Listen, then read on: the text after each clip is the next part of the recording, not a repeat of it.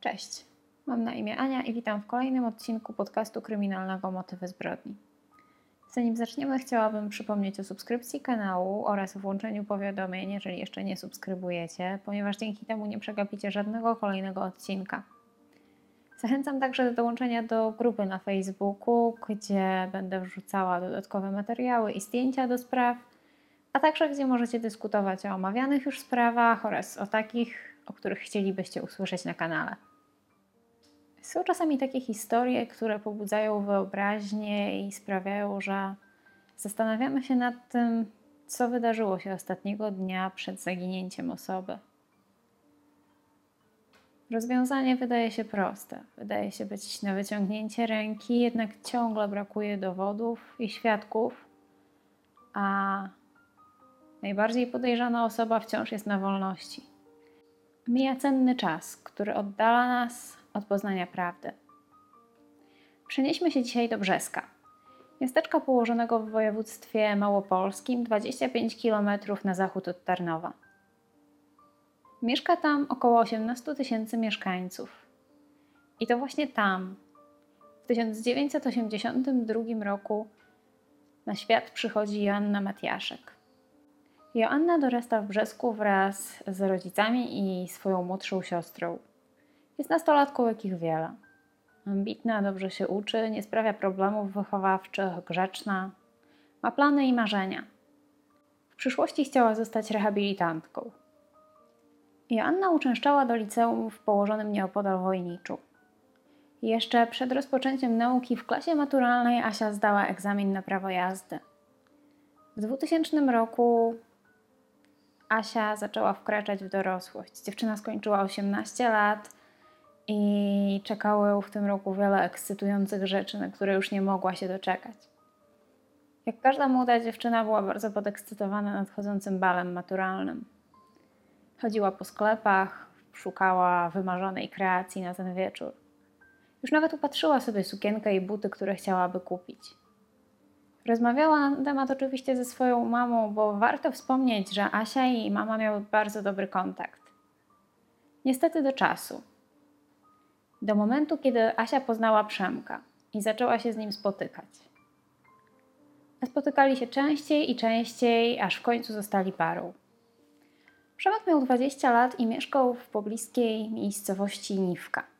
Chłopak ani się nie uczył, ani nie pracował, jednak był dość znany w okolicy ze swoich agresywnych zachowań, impulsywnego charakteru i nadużywania alkoholu. Mimo że Asia wiedziała doskonale o wszystkich tych cechach Przemka i zachowaniach, to dziewczyna była szaleńczo zakochana i ani nie chciała nawet przez chwilę pomyśleć o tym, że być może ten związek będzie zbyt trudny. Asia wierzyła, że uda jej się wpłynąć na Przemka i zmienić jego zachowanie. Warto także wspomnieć, że jeszcze jako nastolatek Przemek został ojcem, jednak wychowaniem swojej córki ani trochę się nie przejmował. Związek Asi i Przemka nie był jednym z tych szczęśliwych. Należał raczej do toksycznych. A niejedna z poprzednich dziewczyn bądź też kobiet, z którymi Przemek miał do czynienia, twierdziła, że doznała z jego rąk przemocy fizycznej. Od kiedy Joanna zaczęła spędzać coraz więcej czasu z Przemkiem i od kiedy ten związek zaczął nabierać rozpędu, zachowanie Asi się zmieniło. Dziewczyna zaczęła mieć problemy w szkole, nie przykładała się do nauki, mimo że była to klasa maturalna, co miało dość duże znaczenie i mogło rzutować na jej przyszłość. Coraz częściej też wagarowała, żeby spędzać czas z Przemkiem. Znajomi zauważyli także, że Asia zaczęła unikać towarzystwa swoich rówieśników i tak naprawdę cały swój wolny czas poświęcała tylko i wyłącznie na to, aby pojechać do Przemka i tylko z nim spędzać ten czas. Rodzina Joanny Rodzina Joanny w znacznym stopniu obwiniała właśnie Przemka i tą relację z nim o zmianę zachowania w życiu Asi. Warto też wspomnieć, że to właśnie wtedy jej relacje z mamą uległy znacznemu pogorszeniu. 3 listopada 2000 roku to był wielki dzień. Ponieważ tego dnia Przemek miał urodziny, a było to pierwsze takie wydarzenie, od kiedy Asia i Przemek byli razem. Dziewczyna koniecznie chciała wziąć udział w przyjęciu urodzinowym, które chłopak tego dnia organizował. Jeszcze wychodząc do szkoły opowiadała mamie o tym, że znalazła sobie sukienkę na studniówkę, którą chciałaby kupić. Mówiła, że niedługo pójdzie do sklepu i zacznie przymierzać i wybierać, chociaż już jakąś tam jedną miała upatrzoną. Powiedziała też, że tego dnia po szkole pojedzie od razu do miejscowości Niwka, aby wziąć udział w tym przyjęciu urodzinowym, na którym tak bardzo jej zależało. Asia zaplanowała także, że po przyjęciu urodzinowym wróci do domu, wybierając najpierw autobus z Niwki do Tarnowa, a później w Tarnowie złapie busa albo pociąg do Brzeska. Jednak Asia nigdy nie wróciła do domu. Noc z 3 na 4 listopada była dla jej rodziców bardzo trudna. Większość czasu spędzili na telefonie, dzwoniąc do znajomych swojej córki, na pogotowia czy szpitala. Pytając, czy Asia może nie trafiła tam z jakiegoś wypadku i czy może po prostu nie stało się coś złego, co spowodowałoby, że ich córka nie mogła wrócić do domu, ale jest w bezpiecznym miejscu.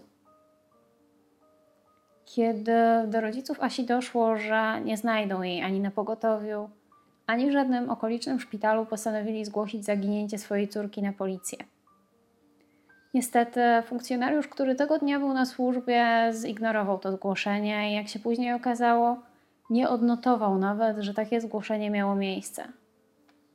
Fakt, że Asia miała już 18 lat, spowodował, że poszukiwania dziewczyny rozpoczęły się dużo później. Kiedy po 7 miesiącach rozpoczęły się poszukiwania Joanny, udało się ustalić, że dziewczyna wyszła z domu Przemka około godziny 20 i udała się w kierunku przystanku autobusowego w miejscowości Niwka. Przemek jej towarzyszył i odprowadzał ją na ten przystanek, a wszystko to widziała ekspedientka sklepu, który znajdował się po drodze. Kobieta właśnie zamykała zmianę, więc nie widziała wszystkiego dokładnie, ale jest pewna, że tamtego wieczoru widziała parę idącą w kierunku przystanku. Niestety, biorąc pod uwagę fakt, że była zajęta rozliczaniem kasy itd., nie była w stanie przypomnieć sobie, bądź też zwyczajnie nie zauważyła, czy Asia na pewno wsiadła do autobusu. Przesłuchano również kierowcę tego autobusu, który jeździł na trasie Mińsk-Katarnów. Natomiast z racji, że minęło już tak dużo czasu, to mężczyzna nie był w stanie sobie przypomnieć, czy 7 miesięcy wcześniej zabierał kogoś na przystanku w miejscowości Niwka i czy była to młoda dziewczyna. W trakcie całego śledztwa wyszło na jaw, że Asia i Przemek bardzo często się kłócili. Najprawdopodobniej wynikało to z dość impulsywnego usposobienia Przemka i tego jego dość trudnego charakteru. Policji udało się odnaleźć również list, który został napisany 30 października 2000 roku, czyli około 4 dni przed zaginięciem Joanny. Z tego listu wynikało, że para już na tym etapie miała jakieś problemy finansowe. A mianowicie w liście Joanna przepraszała Przemka za to, że wydała swoje pieniądze na to, aby kupić sobie kurtkę, a nie dołożyć do jego głośników, które sobie wymarzył do swojego samochodu.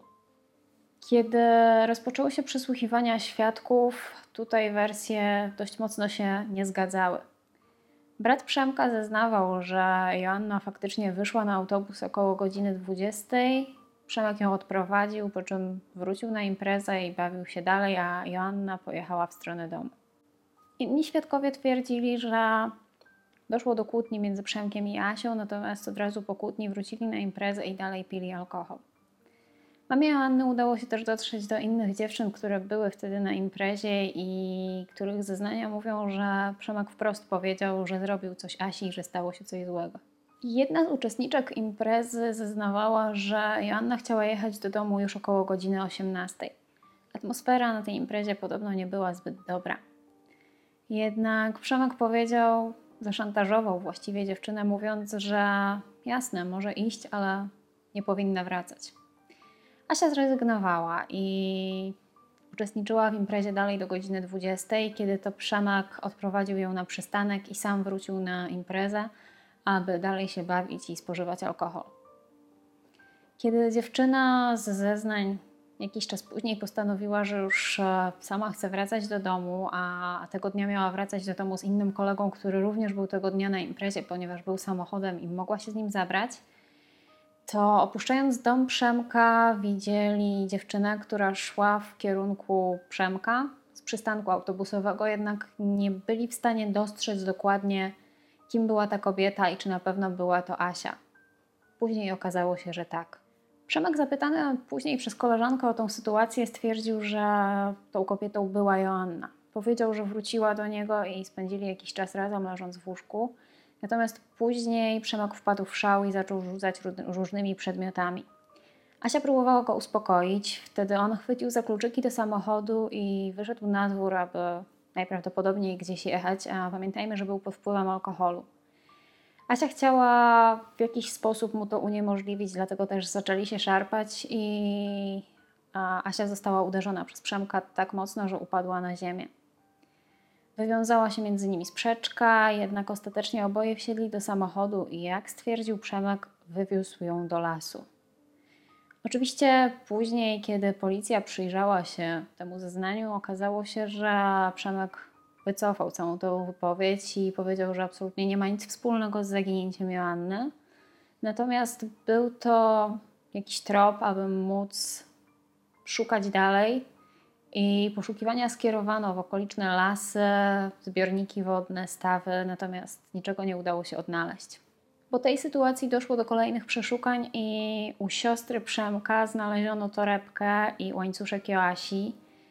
Na początku dziewczyna próbowała twierdzić, że torebka należy do niej, i jednak na tej torebce były ślady sierści psa, który żył w domu państwa Matiaszek, i był to taki dość znaczący dowód na to, że przedmioty te należały do Joanny. Po czym siostra Przemka powiedziała, że dostała je od brata. Przemek oczywiście przeszedł również badanie wariografem, które miało pozytywny wynik, natomiast w raporcie można przeczytać, że z dość dużym prawdopodobieństwem Przemek posiada wiedzę na temat tego, co wydarzyło się z Joanną, i wiedzę na temat jej zaginięcia. Jednak w 2001 roku z powodu braku dowodów śledztwo zostało zamknięte. Już tydzień po tym, kiedy zaginęła Joanna, Przemek poznał nową dziewczynę na jednej z dyskotek. W lipcu 2001 roku doszło między nimi do dość poważnej sprzeczki o to, że dziewczyna usiadła obok jego kolegi. Przemek zaczął ją dusić, po czym, kiedy zorientował się, że są ludzie wokół, zabrał ją do domu, ona pojechała z nim, gdzie została pobita, a później kazał jej zostać na noc. Rok później, w grudniu 2002 roku, Przemek poznał kolejną dziewczynę, jednak ta dość szybko, bo już po kilku randkach zorientowała się, że związek z Przemkiem zupełnie nie ma przyszłości. Dziewczynie w dużym stopniu przeszkadzało to, że Przemek jest agresywny i nadużywa alkoholu, dlatego też postanowiła z nim zerwać. Dowiedziała się także o zaginięciu Joanny. Pewnego dnia, kiedy dziewczyna jeszcze była w domu u Przemka, to w trakcie kłótni usłyszała od niego, że lepiej, żeby się uspokoiła, bo zrobi z nią to samo, co zrobił z Asią, po czym dość mocno ją pobił. Jednak w tym momencie rodzina Przemka nie była już obojętna i postanowili zareagować. Matka chłopaka zadzwoniła na policję, mówiąc, że nie chce w domu kolejnej tragedii. Policja przyjechała, natomiast Przemek próbował uciekać, ale dość szybko został namierzony. Chłopaka postawiono przed sądem i dostał wyrok 7 lat i 6 miesięcy pozbawienia wolności za gwałt, próbę gwałtu i pobicie. W trakcie przesłuchania Przemek wielokrotnie wypowiadał się o Joannie tak, jakby był w 100% pewny, że dziewczyna nie żyje. Zaczęły pojawiać się kolejne ślady, kolejni świadkowie, którzy mówili o dość brutalnym zachowaniu Przemka. Pojawiła się również dziewczyna, która była z nim związana, zanim Przemek był z Joanną. Dziewczyna mówiła o tym, że za każdym razem, kiedy próbowała z nim zerwać, to dochodziło między nimi do przemocy bądź do groźb. Nawet wtedy, kiedy zeznawała w sądzie przeciwko Przemkowi na temat wypadku, który chłopak spowodował, również jej groził w momencie, kiedy powiedziała prawdę. Pojawił się również kolejny świadek, który twierdził, że Przemek przyznał mu, że tak dobrze schował ciało Joanny, że nikomu nie uda się go odnaleźć.